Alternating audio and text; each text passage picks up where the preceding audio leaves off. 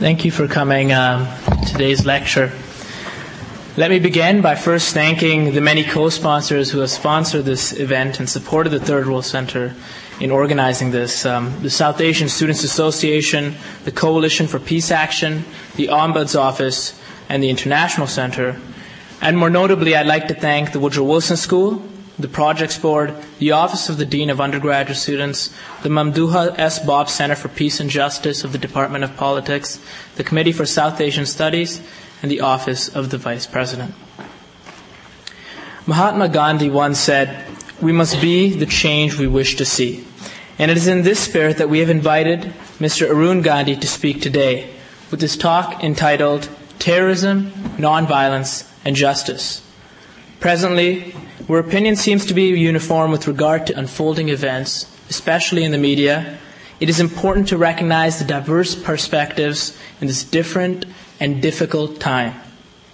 Arun Gandhi today survives the legacy of nonviolence championed by his grandfather, Mohandas K. Gandhi. Born in South Africa's apartheid, Arun endured bigoted attacks from European African youths for not being white and from native Africans for not being black. This served to increase the anger that Arun Gandhi bore as a young man. Hoping that time with his grandfather would help the 12 year old Arun control his rage and deal with prejudice through nonviolent means, his parents took him to India to live with his grandfather. For 18 months, while Gandhi imparted lessons to his grandson, the young man was also witnessing world history unfold before his eyes. This combination set Arun on a course for life. At 23, Arun returned to India and worked as a journalist and reporter for the Times of India. He, his wife Sunanda, and several colleagues started the successful economic initiative, India's Center for Social Unity, whose mission is to alleviate poverty and caste discrimination. The center's success has now spread to over 300 villages improving the lives of more than 500,000 rural Indians. Having written eight books and hundreds of articles, Dr. Gandhi is also an accomplished author and journalist. He published the Suburban Echo, a weekly in Bombay from 1985 through 1987.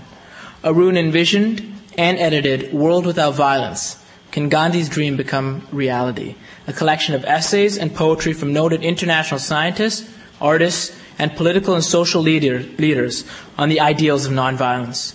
This popular volume was published in October 1994 for the celebration of the 125th anniversary of the Gandhiji's birth.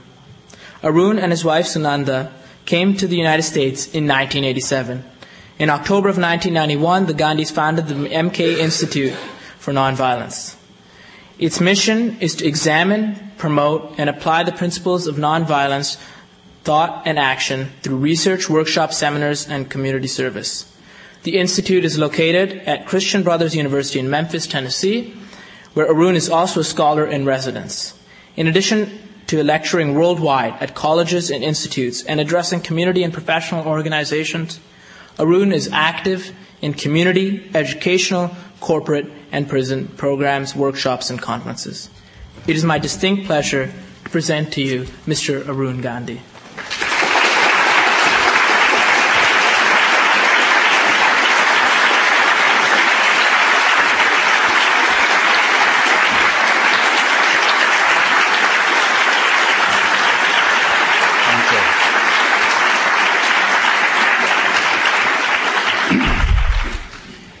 Thank you very much. It's a great pleasure to be here to, tonight and to be able to speak to you about terrorism, nonviolence, and justice.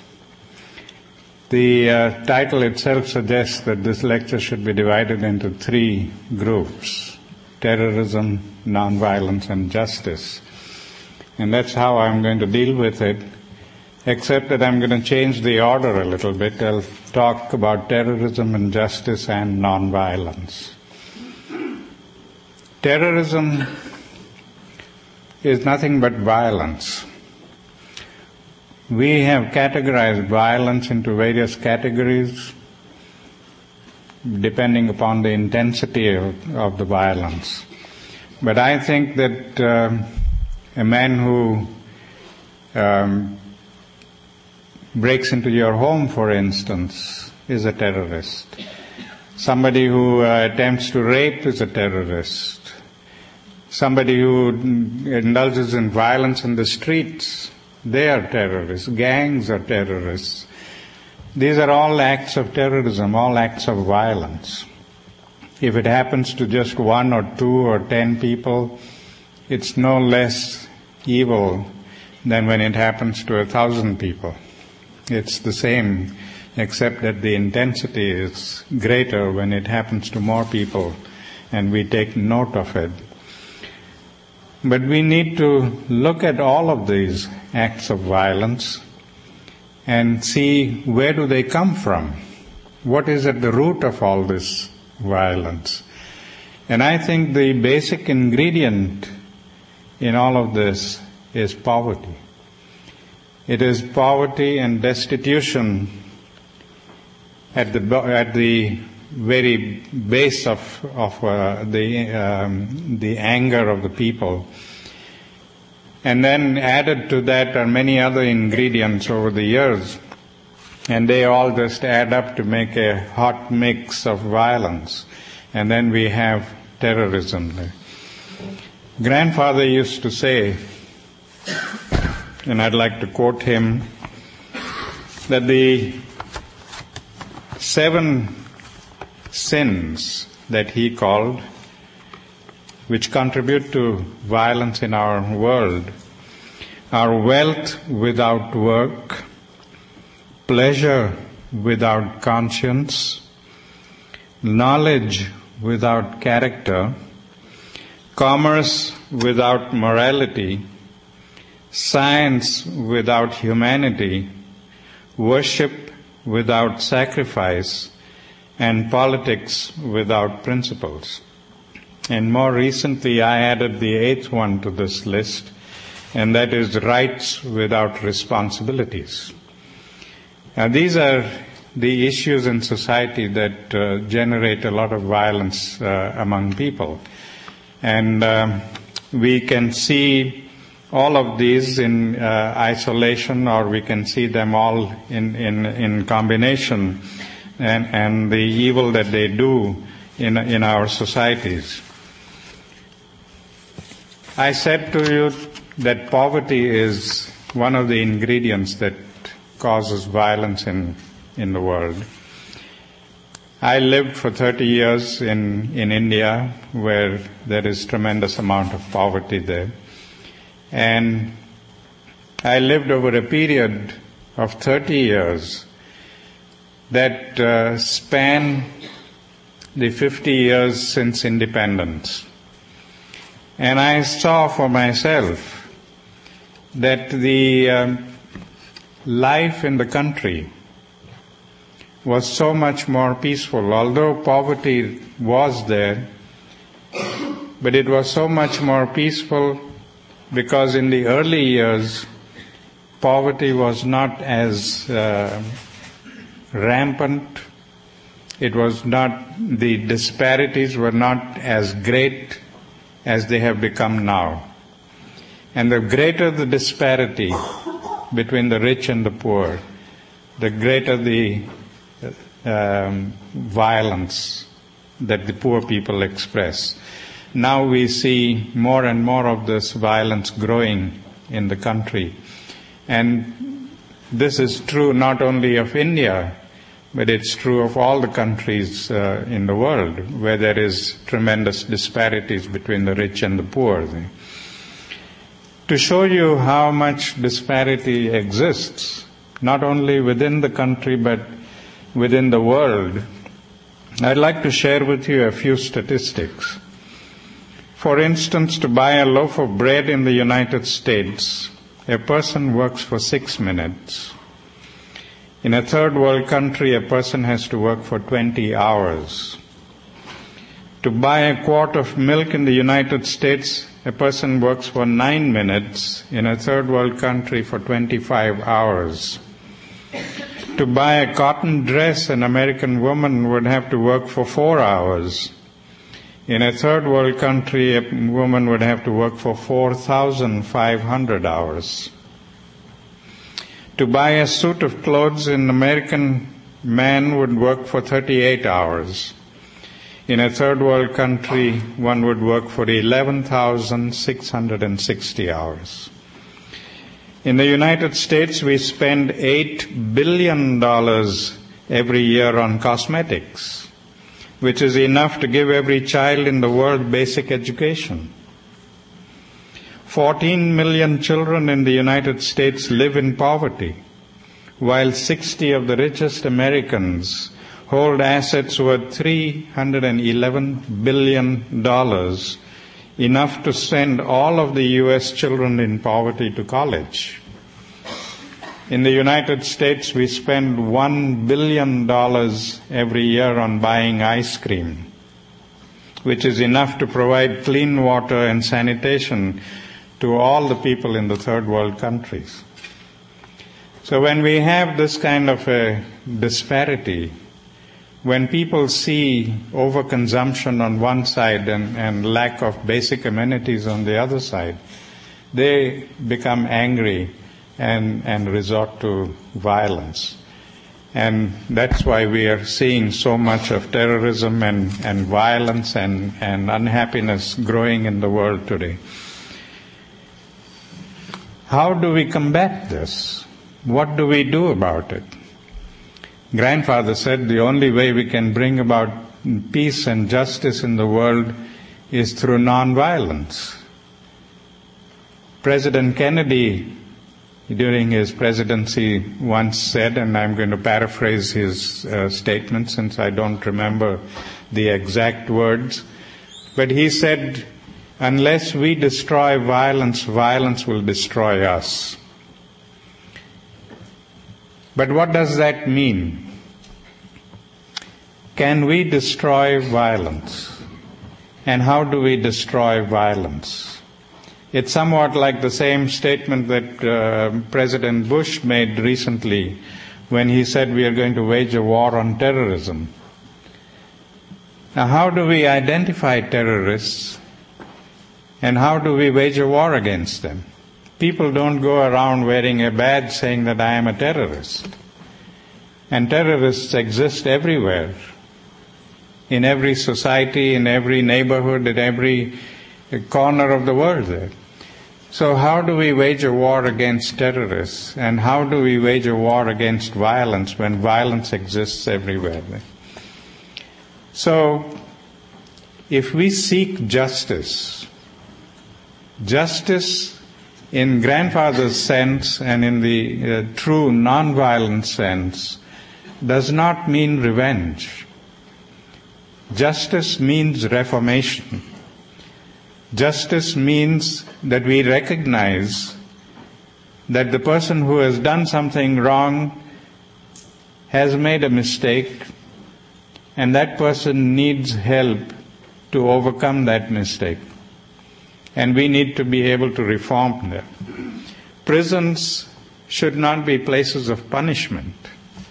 Prisons should be places where people are helped to get education, to become better human beings. They are helped not only through education but through psychological and psychiatric help. I have been writing to uh, or visiting several prisons um, in the country here and the first question I ask all of them is, do you have any psychiatric help or psychological help for the prisoners?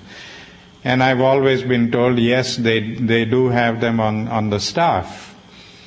But he says we don't intervene until they do something crazy. And I said, well, what more do you want them to do? They have already did something crazy to come into the prison here. How much more you want them to be crazy before you intervene to help them? But that's, you know, the, the point that we need to look at. The fact that these people have come into prison indicates that they have done something crazy. They do need psychological and psychiatric help. People should intervene at that point and from there give them education so that they come out better human beings. Instead, what do we do? We have the best gymnasia in prisons. We have the best law libraries in prisons. So these prisoners spend half their day in the gymnasia pumping iron so that they can become strong and and uh, healthy, and the other half of the day they spend in the law library finding loopholes when they come out of the prisons to de- deal with. And these are negative things because our concept of justice is that we want to punish them. We just want to lock them up and throw the keys away. This is what politicians tell us. But locking them up and throwing the keys away is not going to help anybody. We see now that it hasn't helped anybody at all. We are spending so much more on building prisons to lock people up and we have not stopped to think of how many people are we going to lock up and where is this going to end. So we've got to be able to take a more pragmatic view of this whole situation to see how best we can handle violence and crime and, and all of these negative things that are going on in our society. All of this is rebellion because some people are being left out, they are being marginalized, and they don't know how to catch up with society and how to be one with society. And that is what nonviolence teaches us. Nonviolence is not the opposite of violence.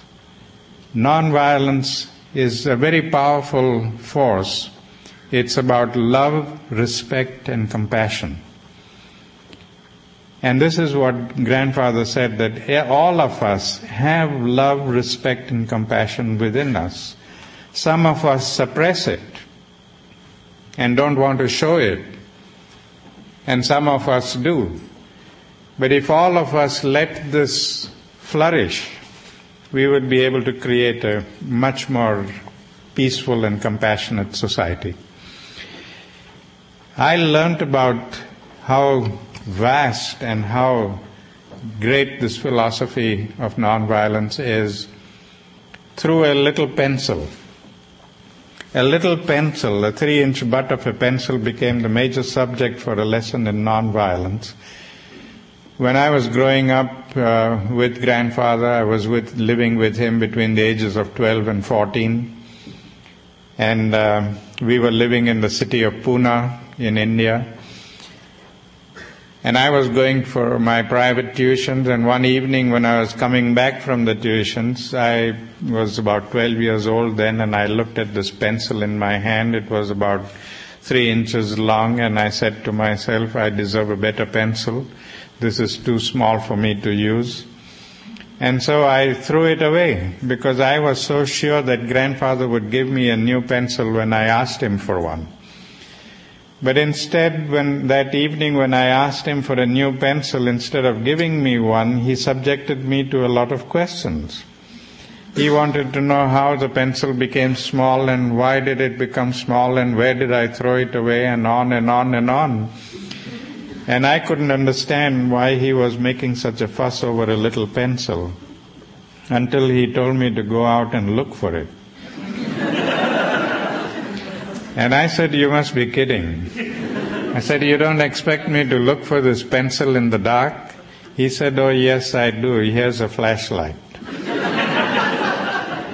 and he sent me out with a flashlight, and I must have spent about two or three hours searching the bushes for it. And when I finally found it and brought it to him, he said, Now I want you to sit here and learn two very important lessons. The first lesson is that even in the making of a simple thing like a pencil, we use a lot of the world's natural resources.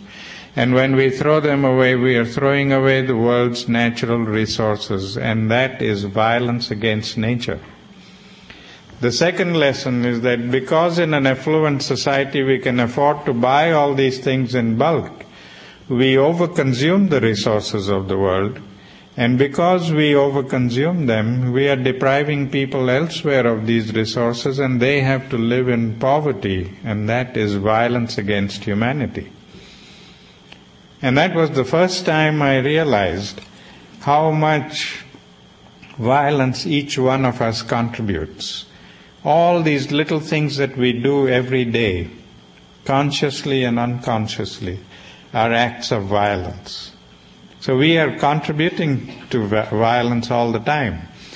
I mean, in many, many different ways, in many unconscious ways.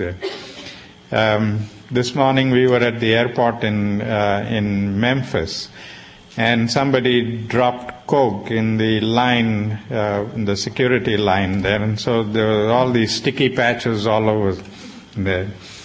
And they called the uh, janitorial staff to come and clean up there. Now, instead of mopping it with a mop and, and uh, going, she used up a whole big fat roll of paper to mop up that uh, that the the spots of co- uh, coke. And I kept thinking to myself, how many trees are gone just because of this one paper? And that was not a, unique experience. All of us do this. Every time we go to the bathroom, we wash our hands and we want paper to wipe our hands on. And yet, we could carry a hanky and wipe it on this. But we don't want to do this because this needs to be washed every day. And who's going to increase the laundry?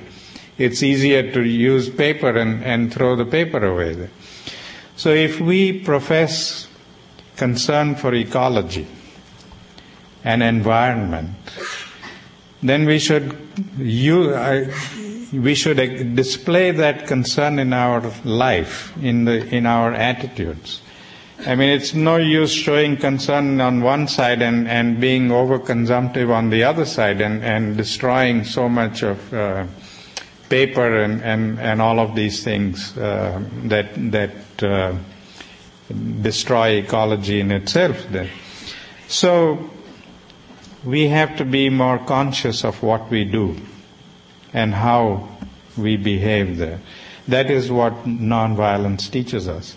Grandfather made me draw a family tree of violence. He said the only way you can understand nonviolence is by first understanding violence itself. And it was on the same principles as a genealogical tree with violence as the grandparent and physical violence and passive violence as the two offsprings. And every day before I went to bed, I had to analyze my day's experiences, everything that I may have read or seen or, or experienced or done to other people, all of that had to be analyzed and put in their appropriate places on the tree. And he made me do this so that I could uh, do some self introspection, that I would be able to see how much violence I contribute every day to life. And within a year, I was able to fill up a whole wall in my room with acts of passive violence. Now, physical violence is something that we can understand because it's all the type of violence where we use physical force against one another. All the wars and killings and beatings and murders and rapes and crime and, and all of these things where we use physical force. But passive violence is something that we can ignore because it's all the type of violence where we don't use any physical force, but we are still violent and we are hurtful towards others.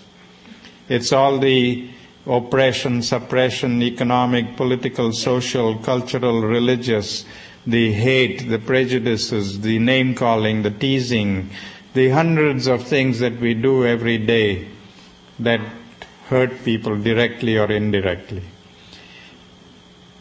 And the connection between the two, grandfather said, was that we do this passive violence all the time, and that hurts the victim, and the victim becomes angry and then explodes into physical violence. So it is passive violence that fuels the fire of physical violence. Logically, if we want to put out the fire of physical violence, we have to cut off the fuel supply and the fuel supply comes from each one of us. So unless we become the change we wish to see in the world, we can't really bring peace. Another thing that contributes to violence in the world, very substantially, I would say, is anger. We become angry and we lash out either verbally or physically. Some of us have the tendency to keep our anger to ourselves. Some of us carry it superficially. Some of us carry anger subconsciously, internally. Some of us act out our anger physically. Some of us don't. So there are all these different ways in which we handle our anger, but none of them are positive ways. Our grandfather went to South Africa as a young lawyer. He went there specifically to make money to be able to pay back the loan that his family had taken for his education. He had absolutely no idea of becoming a leader, a world leader, and, and uh, professing nonviolence. His only motive was to make money and pay back the loans and then support his family. But within a week of his arrival in South Africa, he became a victim of uh, prejudice and he was physically thrown off the train by some white people because they didn't want to travel with this black person in the same compartment. And grandfather says that incident was so humiliating that he wanted justice. And he sat on the railway platform all night wondering how to get justice. His first reaction was one of anger. He was so angry by that humiliating experience that he wanted to lash out in violence. Anger leads to violence. And so he wanted to lash out violently towards the oppressors. But he stopped himself and said, That's not right. I can't go on beating up all the white people because of the acts of a few. The next thought that came into his mind was to leave South Africa and go back to India. And he said that's not right either because that's running away from a problem and not facing it. And that's when the third option dawned on him, and that was seeking justice through nonviolent action. Now he had the presence of mind to wait and think and, and then act. But most of us would just immediately flare up and, and lash out there. This is what I was going to do, and I was growing up in South Africa, and I uh, was beaten up by some white youths at the age of 10 because they thought I was too black, and then a few months later I was beaten up by some black youths because they thought I was too white. For the whites I was too black, and for the blacks I was too white, and it was such a humiliating experience that I wanted eye for an eye justice. I wanted to be able to grow up and beat up all these people who messed around with me. And it became such an obsession with me that I subscribed to Charles Atlas's exercise programs so that I could build muscles and deal with these people. And that's when my parents took me to India. And the first lesson that I learned from grandfather was understanding anger and using that anger positively. He said anger is a wonderful thing. There's nothing to be ashamed of. It's a very powerful emotion. It's a wonderful emotion. But only if we use it intelligently and respectfully. But it can be very destructive and deadly if we abuse it. He used the analogy of electricity. He says it's just like electricity. It's just as useful and just as powerful, only if it is used intelligently, but it's just as destructive and deadly if we abuse it. So just as we channel electricity intelligently and bring it into our homes and into our lives and use electricity for all the good things that we use it for, we must learn to channel anger in the same way so that we can use that anger positively rather than destructively. He suggested that I should write an anger journal. He said, every time you feel anger coming up for whatever reason, don't pour it out on somebody or something, but pour it all out in your journal. But write the journal with the intention of finding a solution to the problem, and then commit yourself to finding a solution. There, lots of young people have told me today that they've been writing an anger journal for a long time, but it hasn't really helped them because every time they go back and read the journal, they are reminded of the incident. that is because they poured their anger out into the journal, and that that hasn't helped. It helped them to get it out of their system, but it didn't help them to find a solution to the problem.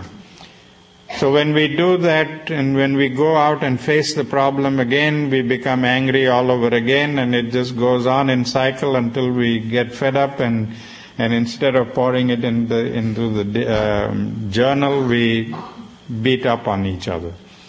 So it's very important that we write the journal with the intention of finding a solution and then commit ourselves to finding a solution to the problem. After learning this profound lesson from grandfather, I decided to test him and see whether he had learnt the lesson himself. Now, this was the period in his life when he was involved in many things, not only the freedom uh, struggle against the British, but he was also concerned about the emancipation of women, the emancipation of the so called untouchable people, the education of children. All of these things uh, were uppermost in his mind. And he had programs going on for all of these uh, projects. And so um, he needed funds for these projects. He realized that the easiest way for him to raise money for these projects was by selling his autograph. And so he put a fee of five dollars for each autograph. And I had to go out into the audience every morning and evening after the prayer services and collect the autograph books and the money and bring it to him for his signature. And one day I thought to myself, I said, if everybody could get his autograph, why not me? After all, I'm his grandson and I deserve an autograph too. And so I got myself a little autograph book and I slipped it into the pile one day and I took it to him, hoping that he would not notice the absence of money there. But he was very shrewd and he, when he came to that book, he said, why is there no money for this autograph? And I said, because it's my book. And he said, Well, you should know that I don't make an exception even for grandsons. That if you want an autograph, you will not only have to pay me for it, but you'll have to earn the money and pay me. Don't ask your parents for it. and I said, No way. I said, You're my grandfather, and I'm going to make you give me this autograph free. And he laughed and said, All right, let's see who wins. and from that day, every day for several weeks, when he was in high level political discussions with Indian politicians and British politicians, I would barge into the room with my autograph book and thrust it in his face and demand an autograph my logic was that just to get rid of me, he would sign the book and give it to me. But instead, every time I became too boisterous, all he did was put his hands across my mouth, pressed my head against his chest, and went on talking politics. I don't remember his ever getting angry with me and telling me to get out of the room and leave him alone like we would do when our children walked into the room while we were working on some important project. We would shoo them out and say, Get out, leave me alone, we'll talk about it later. Can't you see I'm busy just now? He never ever did that to me, and he never ever gave me the autograph. and that's when I realized that if he was able to control his anger to that extent, if we could control, achieve 50% of that result, I think we would be able to achieve a tremendous uh, reduction in violence in our societies. And that's not impossible to do. It just needs commitment a daily commitment to be able to channel that anger into positive action rather than abusing that anger. There are many profound lessons that I learned from grandfather during that period. There are a few that I want to share with you which relate to parenting. I've been often asked by people, how do you use nonviolence at home? How do you use it with children? And I think we need to understand this and, and be able to practice this at home because a lot depends on what we teach our children. If we give them violent instruction, they're going to become violent people as adults. But if we give them non-violent instruction, they're going to grow up to become non-violent people. And we don't often do this. We often use our parental authority to make the children do what we want them to do, while they see us doing just the opposite. And so they get these mixed uh, messages and they reject both of them. So we have to live what we want our children to learn. That's the best way of teaching children. The first story happened in 1940 when I was six years old and we were visiting India and living with grandfather in his ashram and there was uh, another couple there that had a six-year-old boy, and we got on very famously, and we played together and and all that. But he had a tremendous sweet tooth. I mean, he just could not resist sweets. He had to have some kind of candy or chocolate or, or dessert or some sweets he had to have all the time every day. If he couldn't get any of those, he would take spoonsful of sugar and eat it. And the result was that he started getting a rash all over his body. And uh, his parents took him to the doctor, and the doctor said, You've got to stop giving him sugar, cut off sugar altogether until he's cured, and then give him um, moderate amounts of sweets.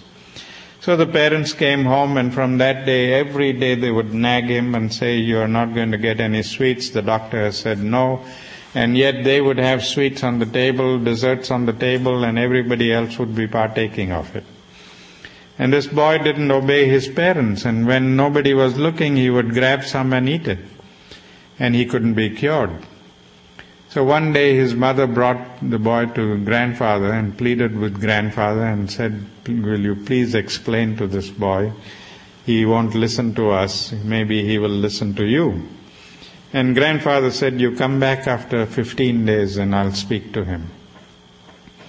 She went away. She was puzzled. She couldn't understand why grandfather couldn't speak to him now. Why did she have to come back after 15 days? But she came back after 15 days and grandfather took this boy aside and spoke to him for less than a minute. And the boy went home and gave up sweets. Wouldn't touch sweets anymore. And the parents were aghast. They said, What kind of a miracle did you perform? They came to ask grandfather, and grandfather said it wasn't a miracle. He said, The reason I asked you to come back after 15 days was I had to give up eating sweets before I could ask him to give up. And all I've told him is that I've given up sweets and I won't eat sweets until you are allowed to eat sweets, so, will you please give it up? Now, this is what the parents were not doing. They were using their authority, but they were not willing to make that sacrifice for their little boy and, and show their concern for him. And that is what we need to do. I remember when we were growing up, we never had punishment at home when we did something wrong. We were, we were never punished. Our parents did penance for our wrong. They sometimes fasted the whole day or sometimes skipped one meal or sometimes in other ways they did penance. And they explained to us why they were doing this. And that opened our eyes to the wrongs that we did. And because we had a very good relationship with our parents, we didn't want them to suffer. And so we stopped ourselves from doing things. So the, the difference between punishment and penance is a very um, vast difference. When we punish people for their wrongdoing, they just suffer the punishment and come out and do the same thing over and over again. Whether it's a criminal in the street or whether it's your own child at home, punishment doesn't teach anybody anything. It's penance that really teaches and opens their eyes to it. I was 16 years old and we had just come back from India. We were living in this uh, ashram, community ashram that grandfather had started in Phoenix, South Africa, which was 18 miles outside the city of Durban, in the midst of sugarcane plantations.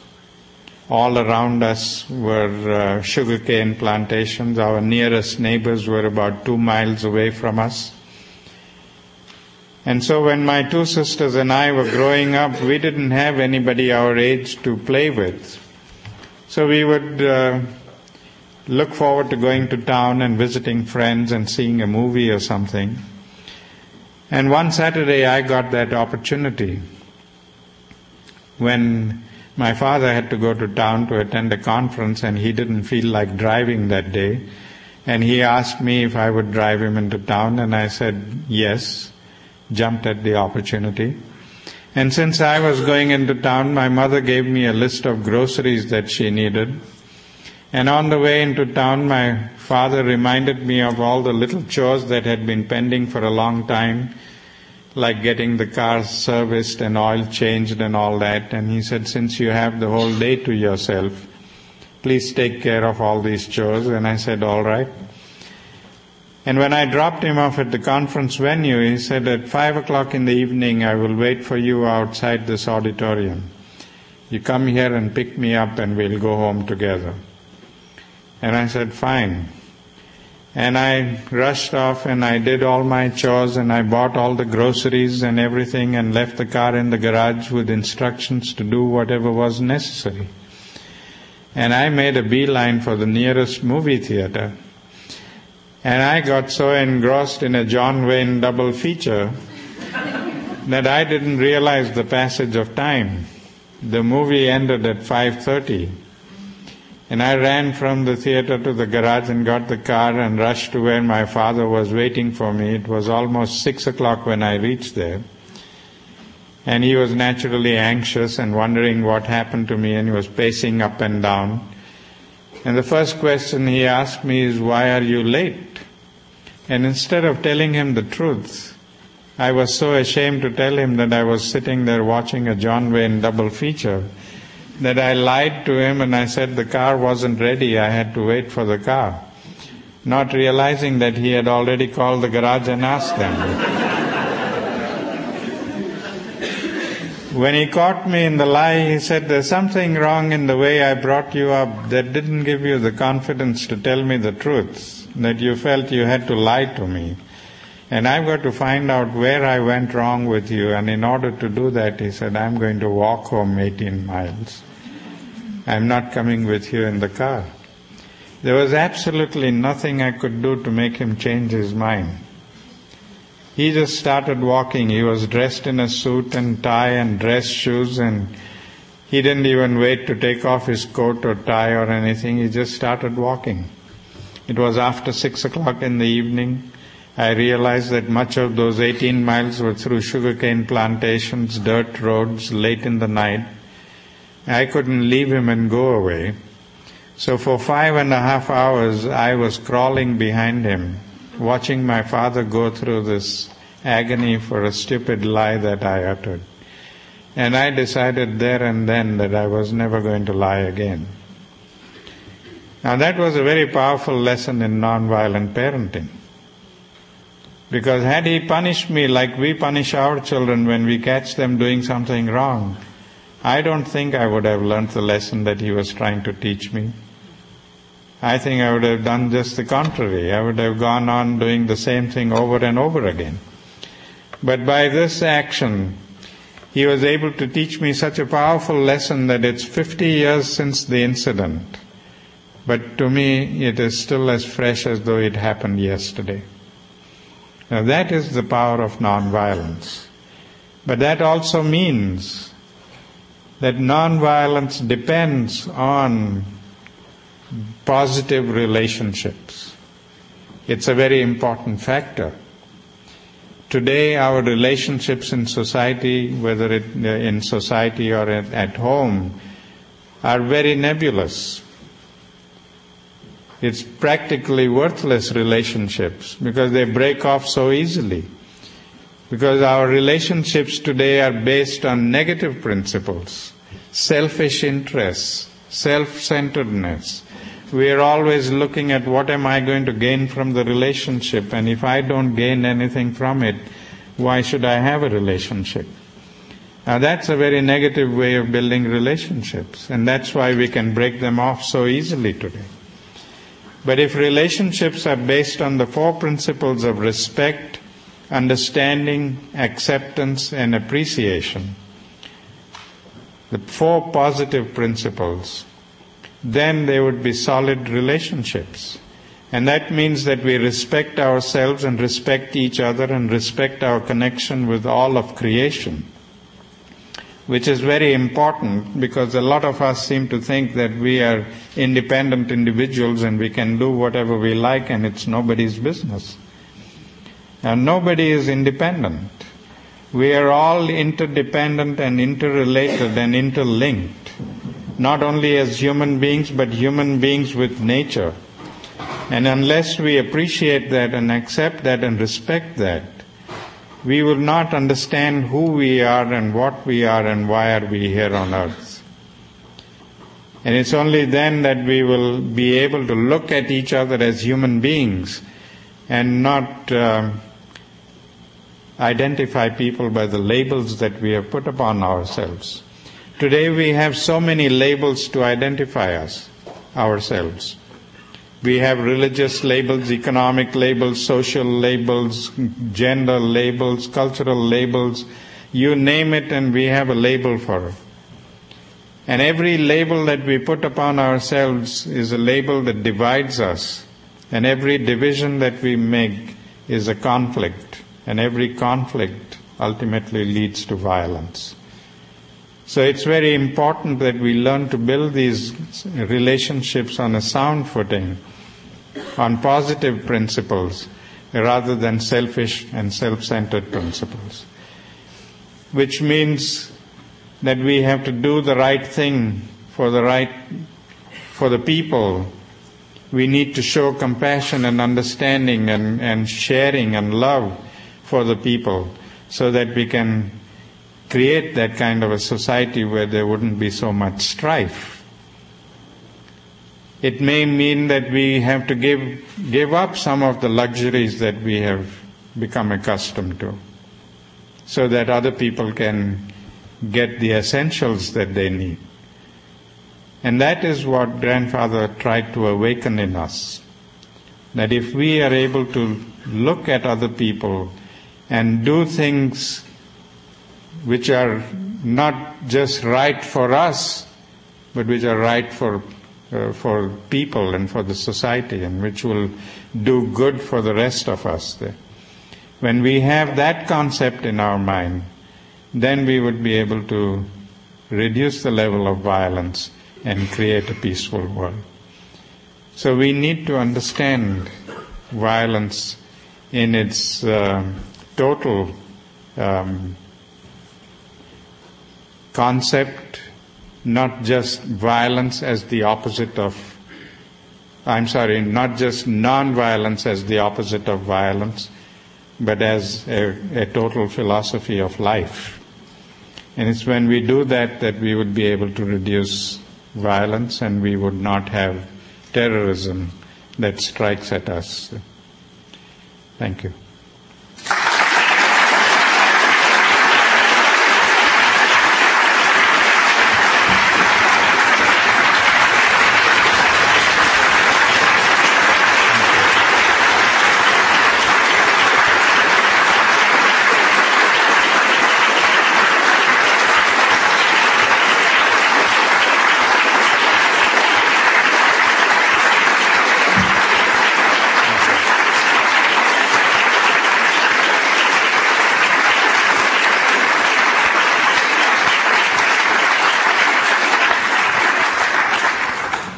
Thank you very much for your presentation.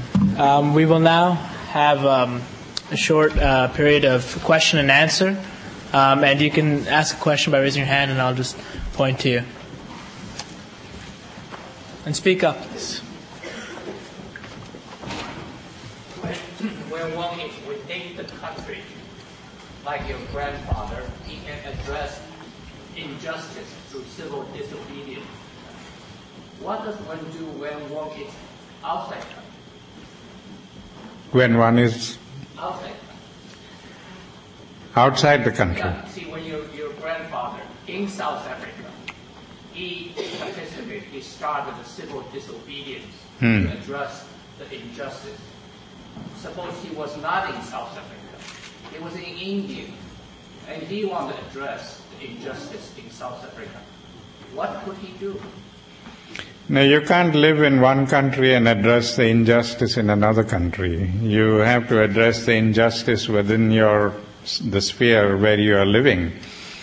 You may draw the attention of people to what is happening in another country and, and try to educate people about it and, and create that awareness. But directly you cannot address the injustice uh, in another country when you are not living there. That makes it uh, difficult to do. Well, it's not possible. There's no way of addressing the issue. Well, there, I wouldn't say there is no way, but there is a way of awareness. You know, we need, if we bring about awareness in the world, then the world can do something about it. But individually, no. Individually, we can't do it.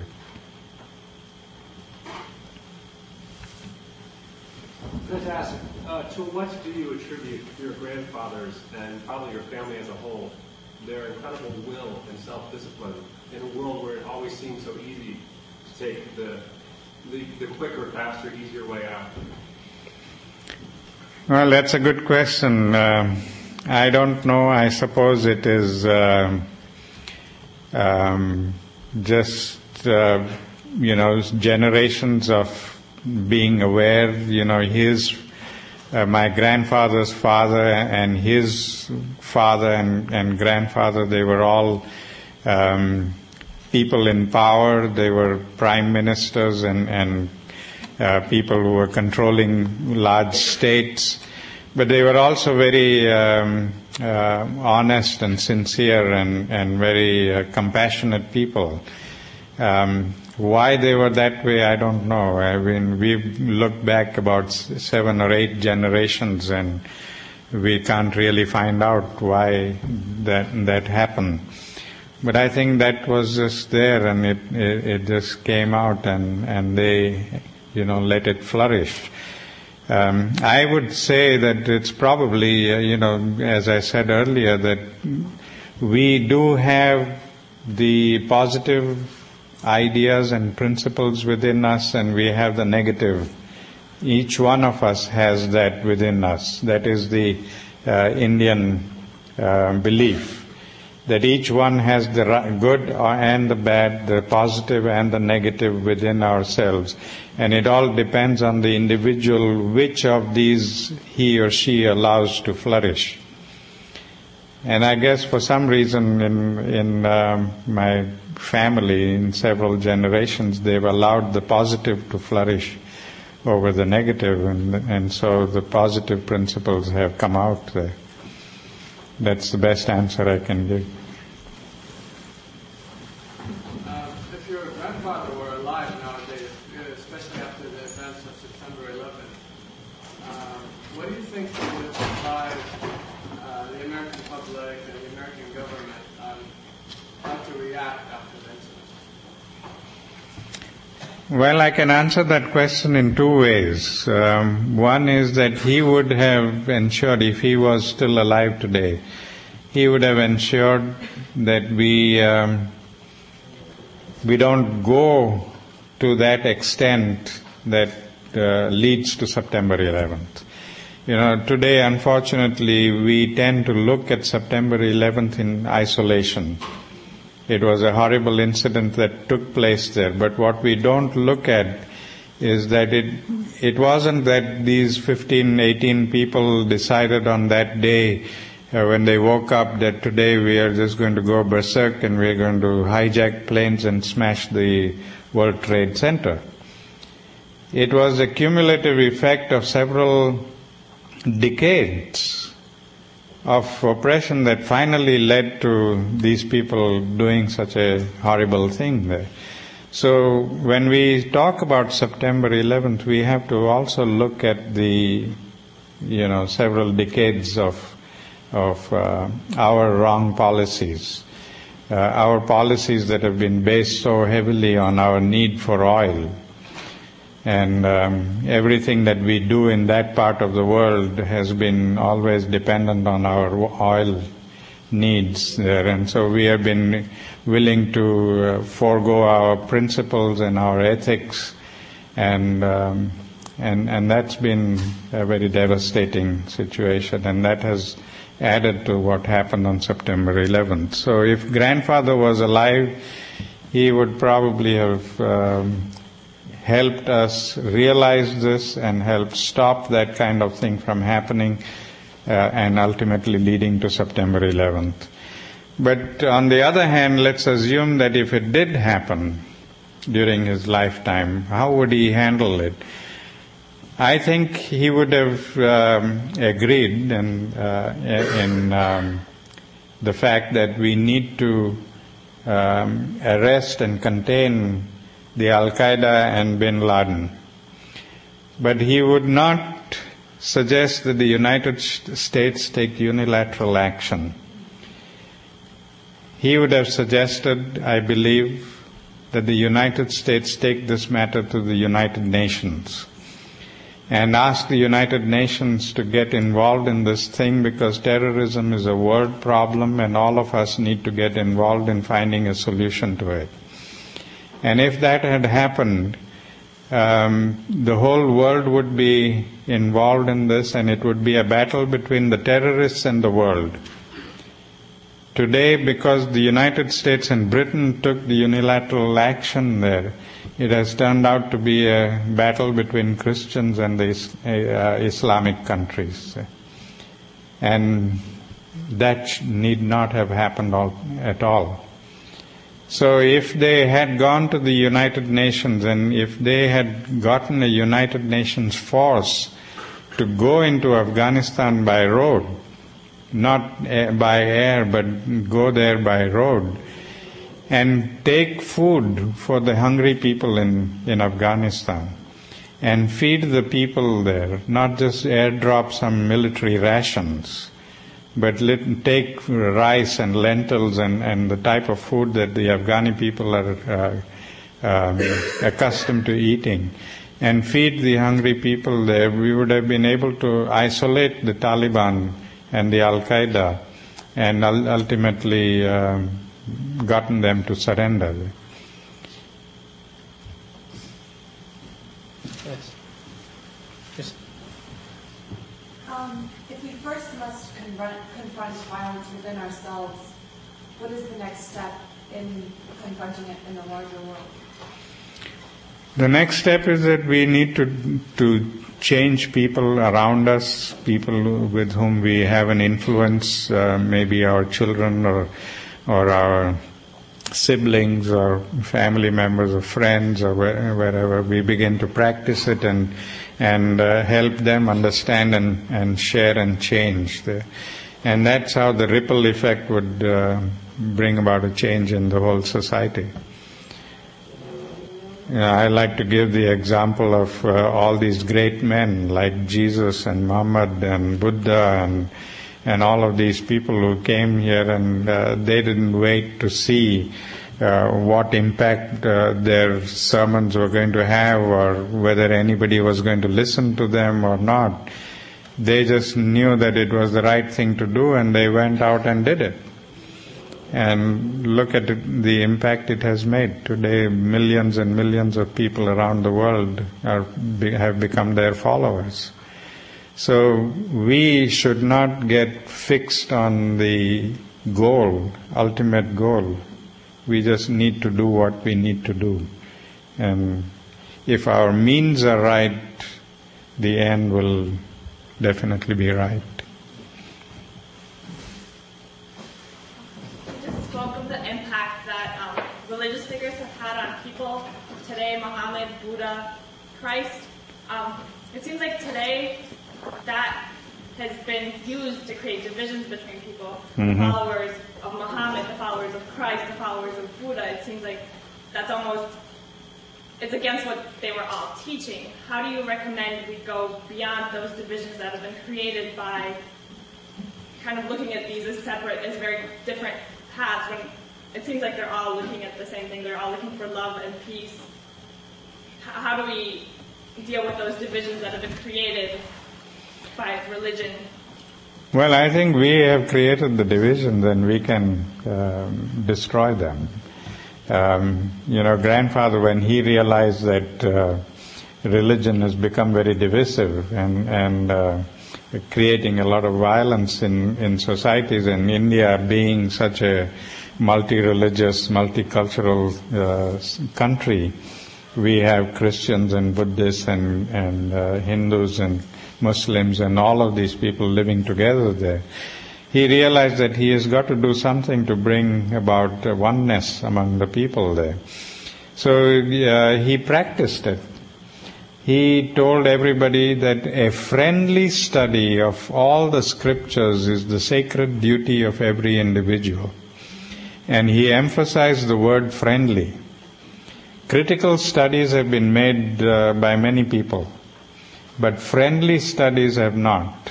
And if we make that kind of a friendly study, we will find that there's a lot of common ground between all the religions. They're all based on the same positive principles of love, understanding, compassion, and respect for each other. And if once we come to that understanding, then we can um, incorporate into our own lives uh, the good things from other religions. He did this in his prayer services every morning and evening. Uh, he held them outside in the open or um, uh, on a bad day in a hall like this where there were no religious symbols of any kind to threaten anybody. And uh, everybody who came there would sing hymns from Christianity, from Islam, from Buddhism, from Hinduism, all the different religions. And Hindus, Muslims, Christians just walked in and participated in the prayer. So he brought about that kind of understanding and, and respect for each other and um, through his practice. And I think that's one reason why, in spite of India being divided uh, at the time of independence into uh, Pakistan for the Muslims, that only one third of the Muslims decided to go to Pakistan. Two thirds of the Muslims continued to live in India because they felt comfortable living there. They didn't feel that they needed to leave and go away. So when we practice that every day, and you know, we can uh, bring about that understanding. Yes. Yeah. If a person was threatening the life of you or one of your family or friends, um, what would be the, the non-violent approach to this threat? Well, first of all, if there is an immediate threat, um, then we have to take some immediate action to to diffuse the threat. For instance, if um, somebody is threatening with a gun or threatening with violence in the streets there, then you need to use some violence in the Im- immediate um, moment to um save the person. But then there are two things that we need to remember. One is that we don't use excessive violence to destroy the other person. And secondly, we try to find out why is that person um, threatening us and, and what's wrong with him and how best can we find a solution to this problem. There's a very interesting incident that I read about. Um, and it's a true story of a young woman who uh, lived in a Boston suburb, and uh, it was a very safe suburb. And um, everybody kept their windows open and, and slept there. And so she was uh, she was in a little apartment and she kept her window open. And in the middle of the night one day, she found a stranger in her room trying to get onto her bed. And she got up you know, startled with this, and normally in that situation, anybody would have screamed for help. But instead, she kept her cool, and she just turned around and asked this person, says, hasn't your mother taught you that you don't get onto people's bed with your shoes on? and that so completely floored this guy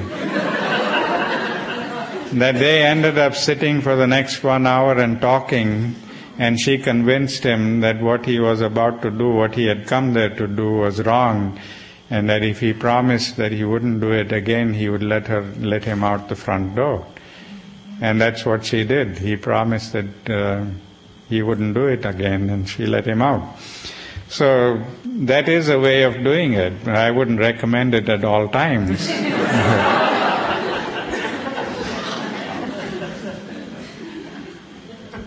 We'll take a couple more questions. There's a question. When you were talking about positive relationships, you mentioned four things. Could you just repeat? Yes, respect, understanding, acceptance, and appreciation.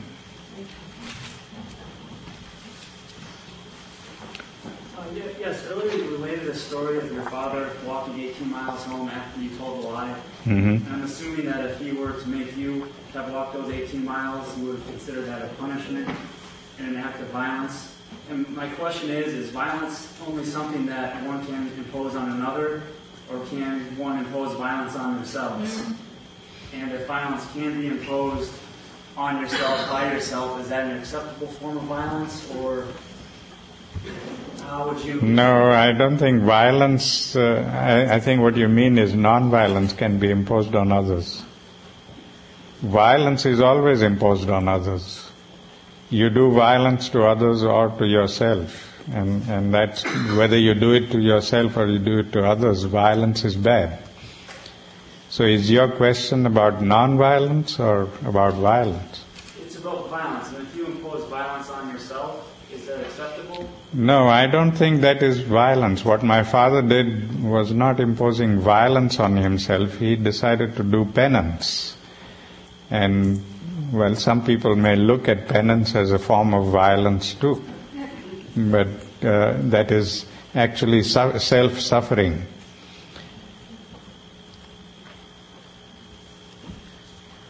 Thank you very much, uh, Arun, and that's the time we have today.